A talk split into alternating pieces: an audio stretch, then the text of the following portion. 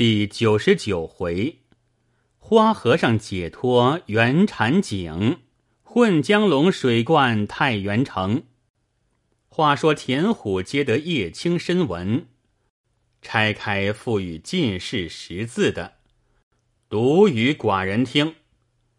书中说：“陈屋离赵坠全与为序，此人十分骁勇，杀退宋兵。”宋江等退守昭德府，陈乌离即是再令陈女郡主琼英同全羽领兵恢复昭德城，仅遣总管叶青报捷，并以婚配事奉文，起代王庶臣善配之罪。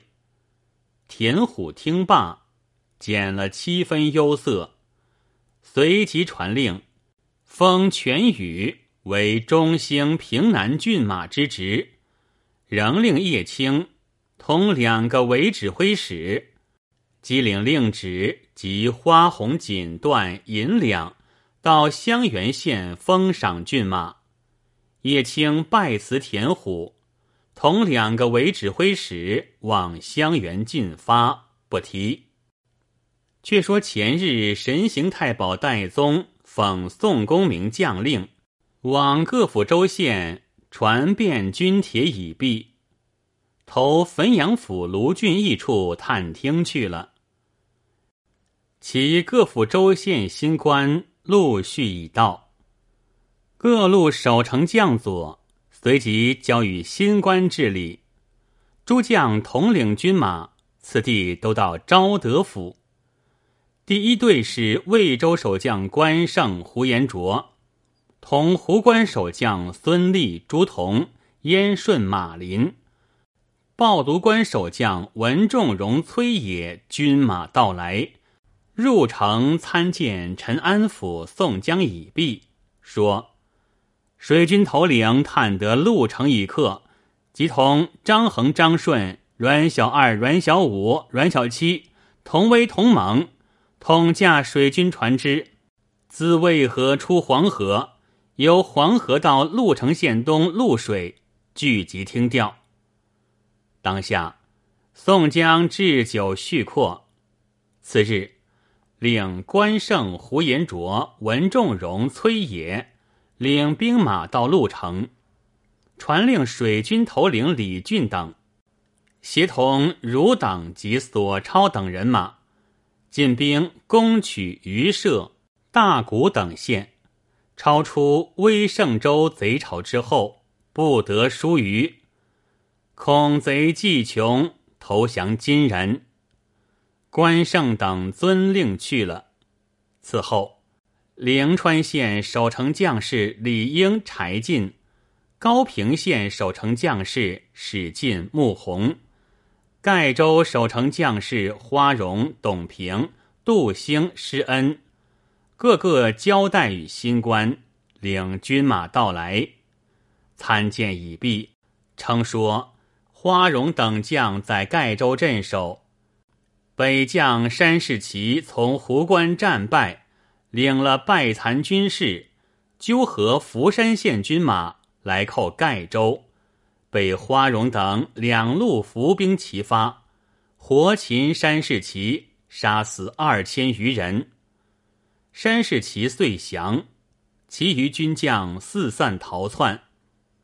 当下，花荣等引山世奇另参宋先锋，宋江领置酒接风相续。宋江等军马只在昭德城中屯驻。杨氏惧怕张青、琼英之意，以兼田虎之心，不在话下。且说卢俊义等已克汾阳府，田豹败走到孝义县，恰遇马陵兵到。那马陵是涿州人，素有妖术，脚踏烽火二轮，日行千里。因此，人称他做神驹子，又有金砖法，打人最是厉害。凡上阵时，额上又现出一只妖眼，因此人又称他做小华光，树在乔道清之下。他手下有偏将二员，乃是武能徐锦。那二将都学了马陵的妖术。当下，马陵与田豹合兵一处，统领武能徐锦、左贤、党世龙、灵光、段仁、苗成、陈轩。并三万雄兵，到汾阳城北二里外扎寨。南军将佐连日与马陵等交战不利，卢俊义引兵退入汾阳城中，不敢与他厮杀，只愁北军来攻城池。正在纳闷，忽有守东门军士飞报将来，说宋先锋。特差公孙胜、乔道清领兵马二千前来助战。卢俊义忙叫开门请进，相见已毕。卢俊义以公孙胜上座，乔道清次之，置酒管待。卢俊义诉说：马陵术法厉害，被他打伤了雷横、郑天寿、杨雄、石秀。焦廷、邹渊、邹润、公望、丁德孙、石勇数员将佐，卢某正在束手无策，却得二位先生到此。乔道清说道：“小道与吴师为此禀过宋先锋，特到此拿他。”说还未毕，只见守城军飞报将来。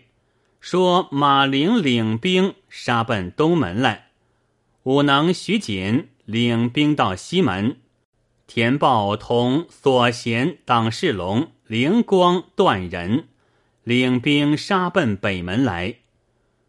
公孙胜听报，说道：“贫道出东门抵马陵，乔贤弟出西门擒武能徐锦。”卢先锋领兵出北门迎敌填报，卢俊义又叫黄信、杨志、欧鹏、邓飞四将统领兵马助一清先生。当下，戴宗闻马陵会神行，也要同公孙胜出去。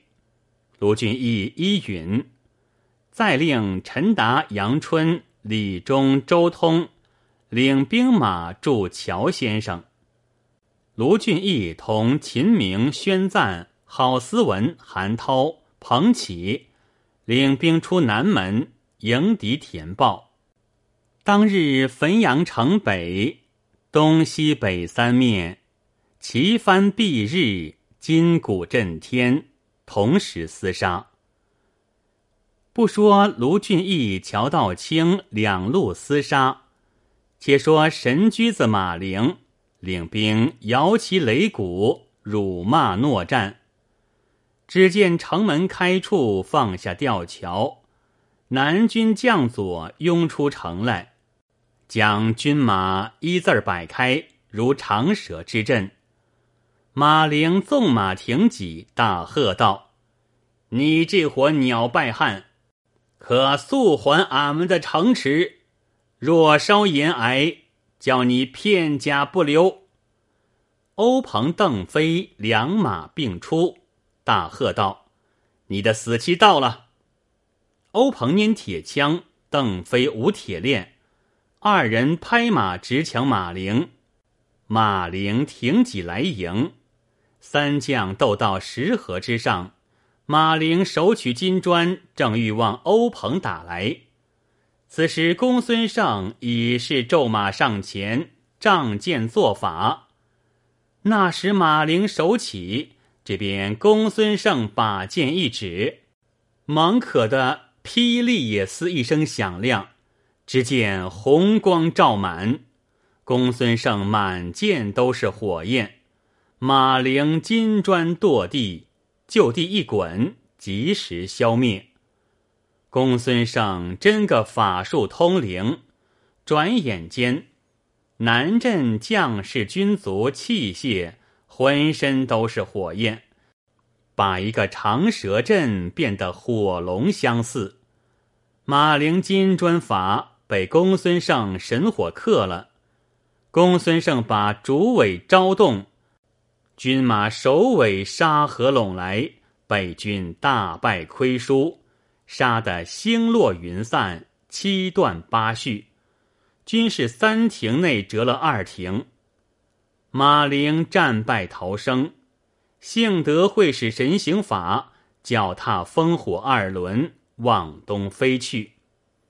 南镇里神行太保戴宗已是拴缚停当甲马，也做起神行法，手挺坡刀赶将上去。顷刻间，马陵已去了二十余里。戴宗只行得十六七里，看看望不见马陵了。前面马陵正在飞行，却撞着一个胖大和尚劈面抢来，把马陵一禅杖打翻，顺手牵羊，早把马陵擒住。那和尚正在盘问马陵，戴宗早已赶到，只见和尚擒住马陵。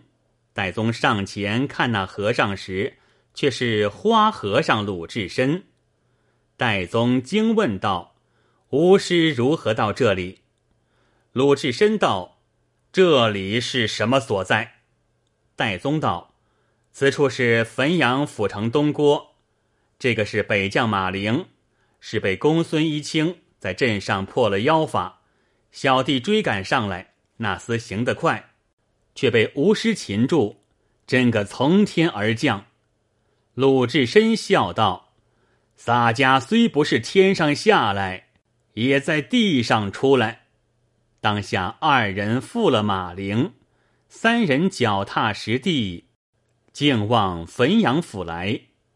戴宗再问鲁智深来历，鲁智深一头走，一头说道：“前日田虎差一个鸟婆娘。”到香园城外厮杀，他也会飞石子，便将许多头领打伤。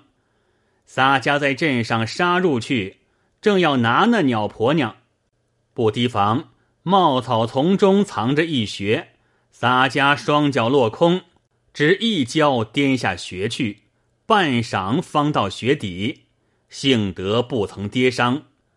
洒家看穴中时。旁边又有一穴透出亮光来，洒家直走进去观看，却是奇怪。一般有天有日，亦有村庄房舍，其中人民也是在那里忙忙的营干，见了洒家都只是笑。洒家也不去问，也只顾抢入去，过了人烟凑集的所在。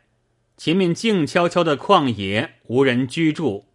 洒家行了多时，只见一个草庵，听得庵中木鱼咯咯的响。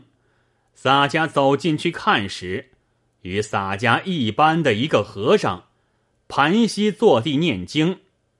洒家问他的出路，那和尚答道：“来从来处来，去从去处去。”洒家不行那两句话，焦躁起来。那和尚笑道：“你知道这个所在吗？”洒家道：“哪里知道嫩般鸟所在？”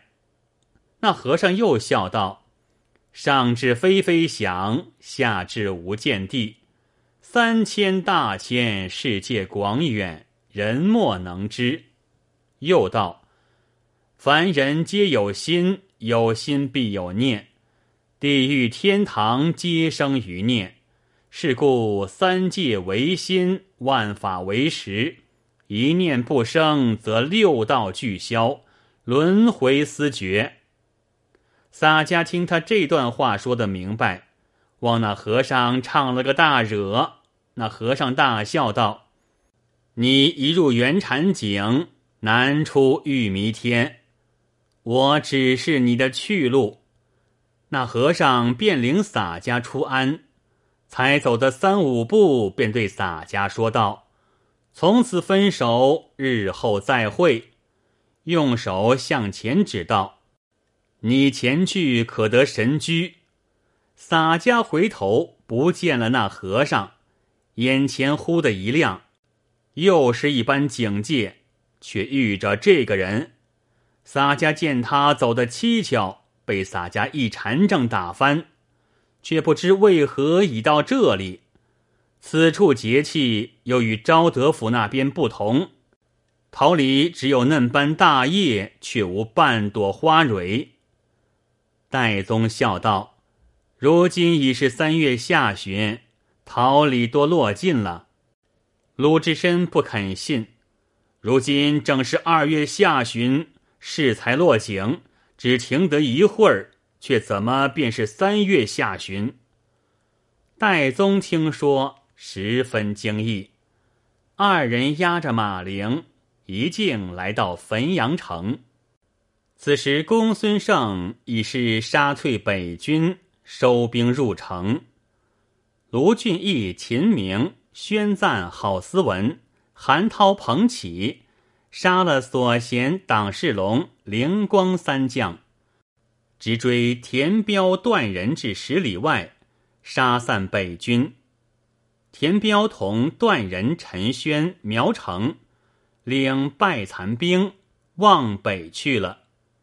卢俊义收兵回城，又与乔道清破了武能徐锦，同陈达、杨春、李忠、周通领兵追赶到来，被南军两路合杀，北兵大败，死者甚众。武能被杨春一大杆刀砍下马来，徐锦被郝思文刺死，夺获马匹、衣甲、金骨、鞍辔无数。卢俊义与乔道清合兵一处，奏凯进城。卢俊义刚到府治，只见鲁智深、戴宗将马铃借来，卢俊义大喜，忙问。鲁智深为何到此？宋哥哥与乌黎那厮厮杀，胜败如何？鲁智深再将前面堕井及宋江与乌黎交战的事细述一遍。卢俊义以下诸将惊讶不已。当下，卢俊义亲视马陵之父。马陵在路上已听了鲁智深这段话，又见卢俊义如此义气，拜服愿降。卢俊义赏烙三军将士。次日，晋宁府守城将佐已有新官交代，都到汾阳听用。卢俊义叫戴宗、马陵往宋先锋处报捷。即日与副军师朱武计议征进，不提。